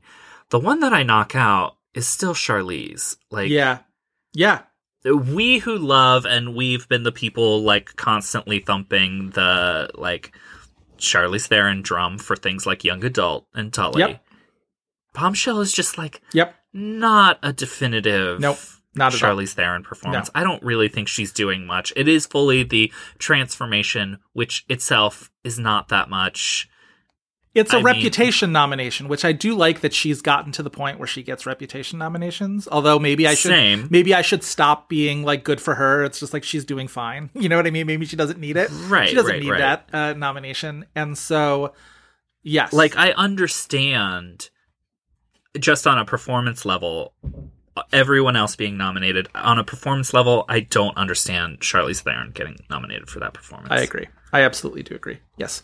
Um, my nominees that year, I went and looked up uh, on the Blankies wiki because I was uh, I gave forth my nominations uh, for the acting awards on their podcast. So uh, Elisabeth Moss was my winner for her smell. Uh, Lupita was a nominee. Mary Kay Place for Diane. Florence Pugh for Midsommar, and this was Alfre Woodard in Clemency. This was also Yep. um, justice. You mean you talk about like Critics' Choice should be throwing their wide net to less expected things, like Alfre Woodard and Clemency. For Christ's sake, come on. I need to keep a better record of this because now I can't remember what my fifth was because it was definitely Elisabeth Moss, Lupita, and Alfre Woodard, and I probably at the time put Florence Pugh for Midsommar, and I don't know what I put as my fifth. Interesting. I'm trying to think of what other. That was also the year of um, uh, Portrait of a Lady on Fire. So I am Quite possibly Adèle Haenel. quite possibly yes. Um, were you a Jessie Buckley Wild Rose person? Um, yes, but I did not put her on my ballot. Yeah. Okay. Um. Anyway, one thing I wanted to, and we really don't have a ton of time to talk about, but I did want to talk about because this will probably be our only chance to do it. Um. This was a Jason Blum produced movie. Jason Blum and and uh and Jordan Peele had uh gotten together on both Get Out and Us. In this age of, I feel like we are in a post sort of like name brand producer era a little bit. We're kind of even with like Bruckheimer still doing stuff, but like, you know, I don't know. I feel like we we don't have a ton of name brand producers in a way, and like I really even the thing about Blum and uh, and Blumhouse is even when it's not stuff I love, I'm still really impressed at the way he's able to um build up a stable of filmmakers and also, you know, really elevate these genre movies in the way that he does. We're like, obviously, the paranormal activity movies were a big, you know, uh, success early on and that sort of phenomenon. But like the Purge movies are Jason Blum. Um, the, uh, like a lot of the like early Mike Flanagan movies, um, the later M. Night Shyamalan movies, um, the uh you know the Leigh Whannell movies like even something like Upgrade do you know what I mean or Mhm. um Happy Death Day which I didn't really like but like that got pretty popular and that was pretty cool or like Freaky which is another thing that I don't like but like I do like that these movies are able to sort of make an impact in a world where you could easily see stuff like that falling by the wayside. Um but like something like Ma, I'm so super glad, you know what I mean, that like that movie exists in the world. Um, I don't know. It's just an interesting, and I think it, Jordan Peele is definitely like one of the superstar sort of Blumhouse guys, right? Yeah, I mean, there's there's still see Blum. Uh, Jason Blum's like production span has gotten so huge that there's also like a lot of bad stuff that Blumhouse puts Totally, out. totally. Um, and like stuff that people don't like, like a lot of their Amazon output. But Sure, yes. no, yeah, like you're you're right to mention Jason Blum in the like factor of superstar producer because it's not a thing anymore. Right. Like we don't really even have Megan Ellison anymore. Right. Um, even though Megan Ellison is still producing things, Yeah. and you'll see Megan Ellison show up in some credits, but like Yeah. it's not talked about. Uh, we're talking about this as like I think the Black Phone released this weekend, which I am excited to Yes. see. I feel like the variance on whether I will love or hate it is all over the map. I could see myself falling on anywhere. But also, uh, the one uh, upcoming for next year is uh, Jason Blum produced uh, Megan, the one with the creepy doll on the poster, Oh yeah, right? Which is written by the writer future gay icon Megan from the writer of *Malignant* and um, story by James Wan, uh, and I am again my the possibilities are endless as to how I will uh, respond to that. That's also Allison People Williams. talk a lot lately about like, oh, well, this was just like made for memes and blah blah blah blah blah, which generally I think is a a dunderheaded, full stupid comment to make about something. and yet, Until I saw that Megan photo, yep, yep, yeah, I It's agree. like they knew what they were doing. I agree. Um. Oh, I should also throw a shout out. Uh, the Elisabeth Moss Invisible Man was uh, Jason Blum, and Ah, fucking- you like a lot more than I do. love that movie slash performance. All right. Um. Anyway, what else? Before we get into the IMDb game, I'm gonna go through my little notes. People that don't like this movie are wrong. I don't say that often. sure, sure, sure. Oh, the scene um towards the end where they're showing they're flashing back to the night that um that Adelaide and Red uh, made the switch in the tunnels, right? Um the scenes of the people, the tethereds in the tunnels acting out what's happening above at the carnival is so unsettling and creepy and impressive and like it just like it it it's really it made a mark. I thought. I thought that was an incredible scene. What did you think of that scene? Oh, I love that scene. It's great. Okay. Thank you. Like Um, many of the scenes in this movie, I think it's great. All right, all right, all right, all right. Fine. Um, anything else you want to say? Uh no. Okay. Uh nope. In theaters next week. We are not uh sponsored by Universal Pictures, No, but I am yet. needless to say very excited. Very excited. I got to figure out my my viewing plan, where I'm going to be, what I'm going to see, who I'm going to see it with. I'll probably see it alone because I see most things alone. I normally avoid crowds even pre-COVID, Yeah. but like I might actually try to see this with a crowd. Yeah, this might be an 84th Street movie for me. We'll see. We'll see how it goes. Um. All right, Chris. There's a little Yeah. thing we do called the IMDb game. Would you like to explain those rules? Uh sure. Okay. Every week Oh my we God. end our episodes with the IMDb game. Where we challenge each other with an I was actor. really going to wait try and to see guess how the long you went titles. with that. Uh, yeah, I did not want to make this a two-hour episode because of me explaining it. Uh, where Once we try to upon guess a the. time. Yeah. Okay. What if I played the whole game? No, Doing we're not that. doing that. No. Uh, your years are 1994. Uh, where if any of those titles are television voice only performances or non-acting credits, we mention that up front. After two wrong guesses, we get the remaining titles release years as a clue. If that's not enough, it just becomes a free for all of hints. That's the IMDb game. Sure is. Uh, Chris, would you like to give first or guess first? Uh, uh, how about I guess first this week? Okay. So, what was the path that I took to this one? Let's see. Oh, okay. So, uh, one of Jordan Peele's earliest acting roles was in Uh-huh. um the great film. I can't stand by that. I don't even know if I saw this movie. Um, Little Fockers. Jordan Peele is in Little Fockers. This being Great is not a word that anyone should use to describe the motion picture Little Fockers. If they do, um, throw them in the head. I was being sarcastic. I'm surprised you didn't catch that. Okay. Um so one of the stars of that film is Barbara. somebody who we've recently talked about on this podcast, one Mr. Owen Wilson. Who Oh God, this is gonna be hard. Yeah, a Um, lot of movies out there for Owen Wilson. mm, None and of it's a question of how much like Wes Anderson is there. and none of them are voice uh, credits, so it's not his um hotbox coach in uh, Fantastic Mr. Fox. One of my favorite one of my favorite Owen Wilson performances. Uh, who I meant to bring this up when we were talking about Sorry, him in the whack bat. episode. Hotbox is the thing you yell. Whack bat is the sport. I'm sorry. I was wrong. uh, good movie. Um, somebody recently I saw do an Owen Wilson impersonation, and I was fully gagged. Was it Melissa Um, Villasenor? Maybe. She does a good one on SNL. Oh, I don't think no, you know who it was? It was um Oh fuck. I just saw it too. Shit.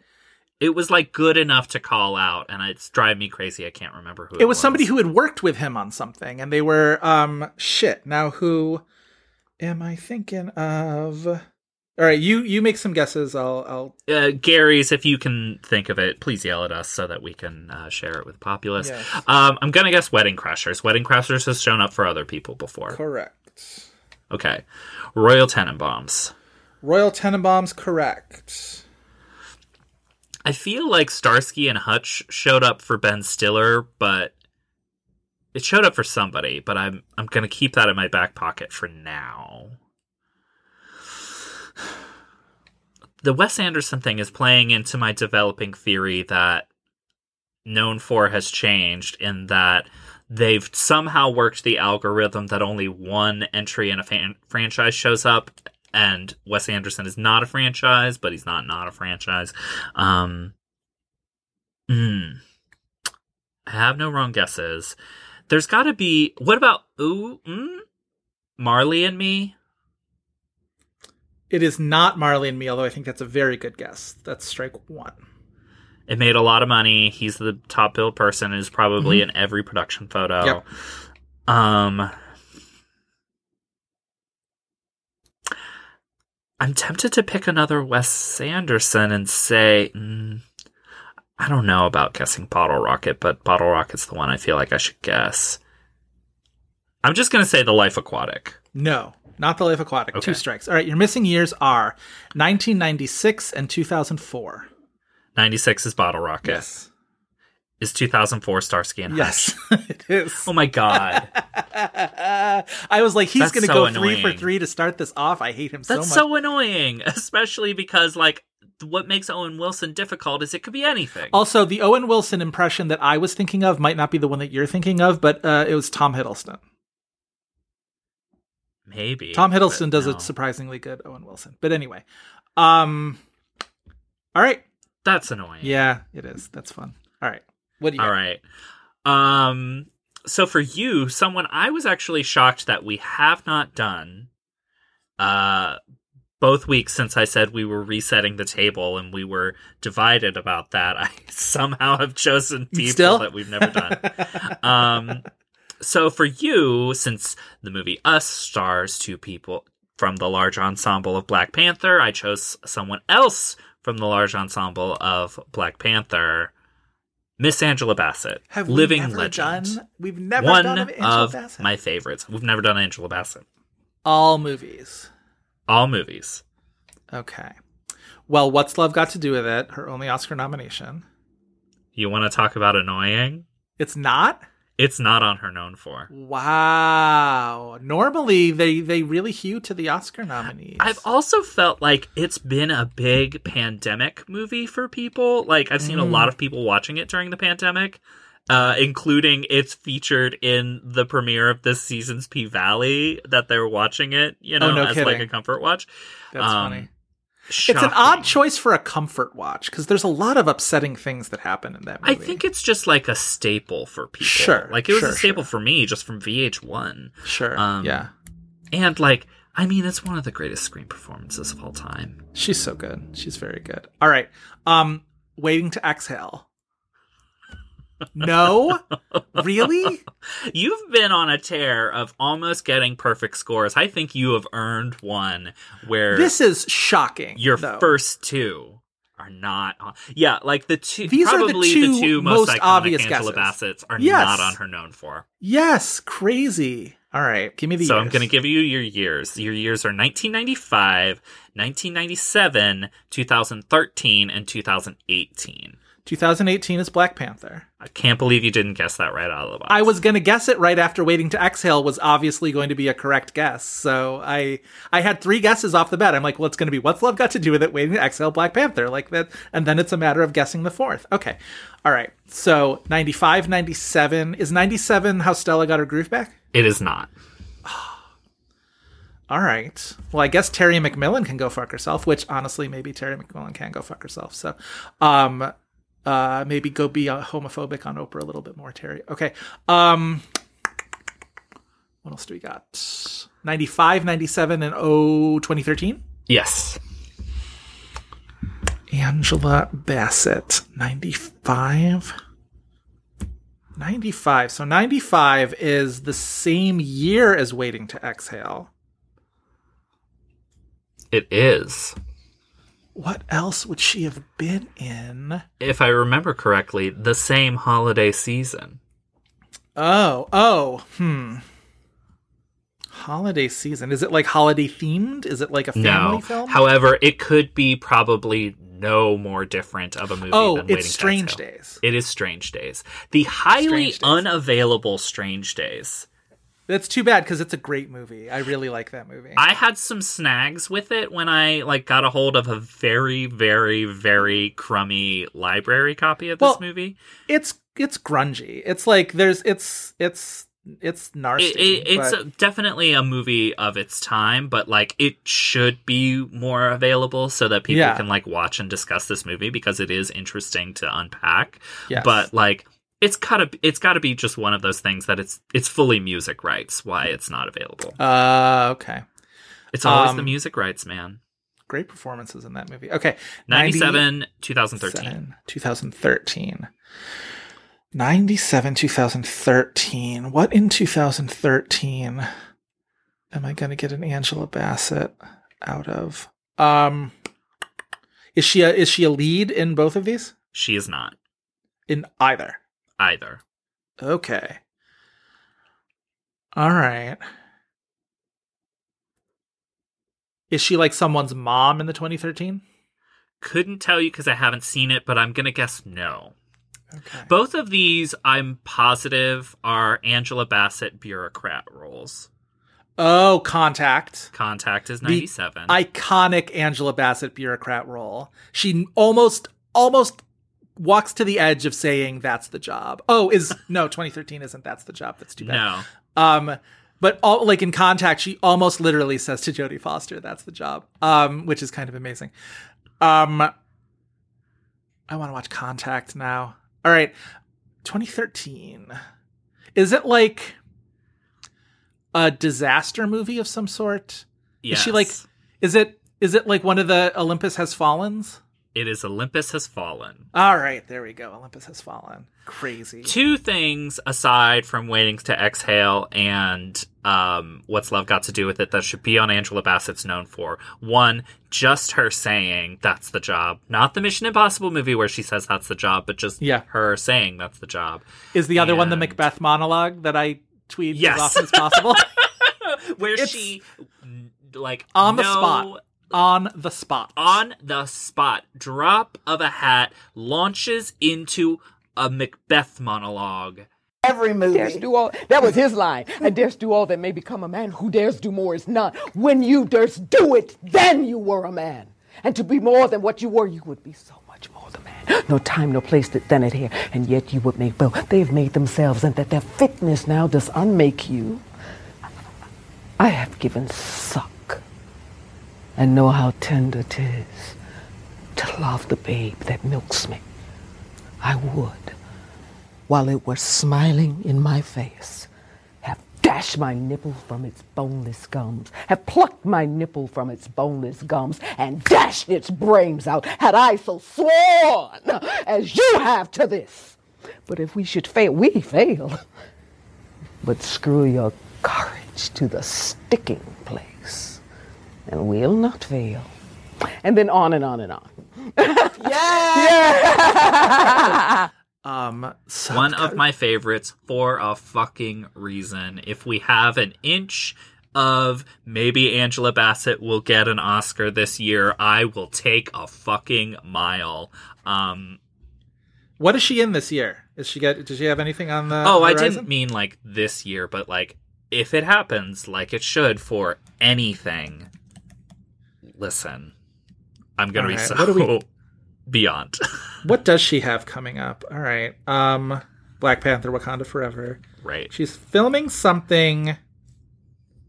Oh God, she's filming something where like Millie Bobby Brown and Nick Robinson are the first two build, which uh, does not give me a whole lot of.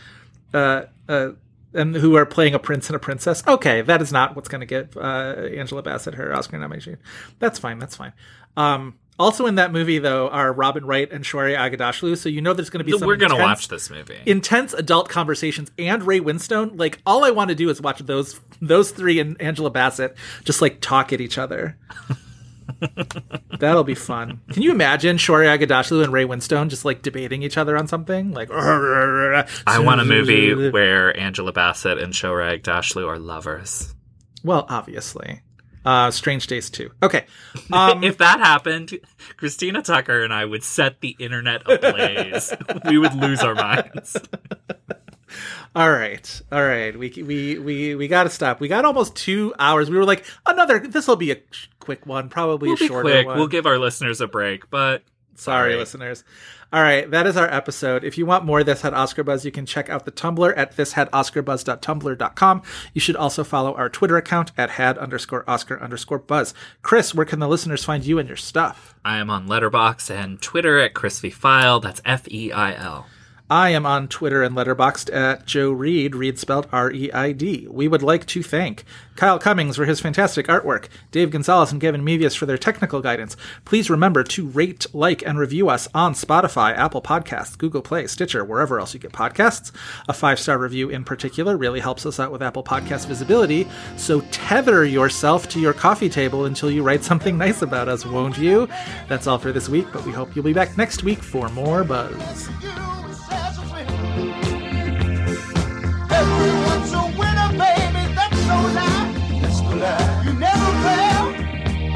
satisfied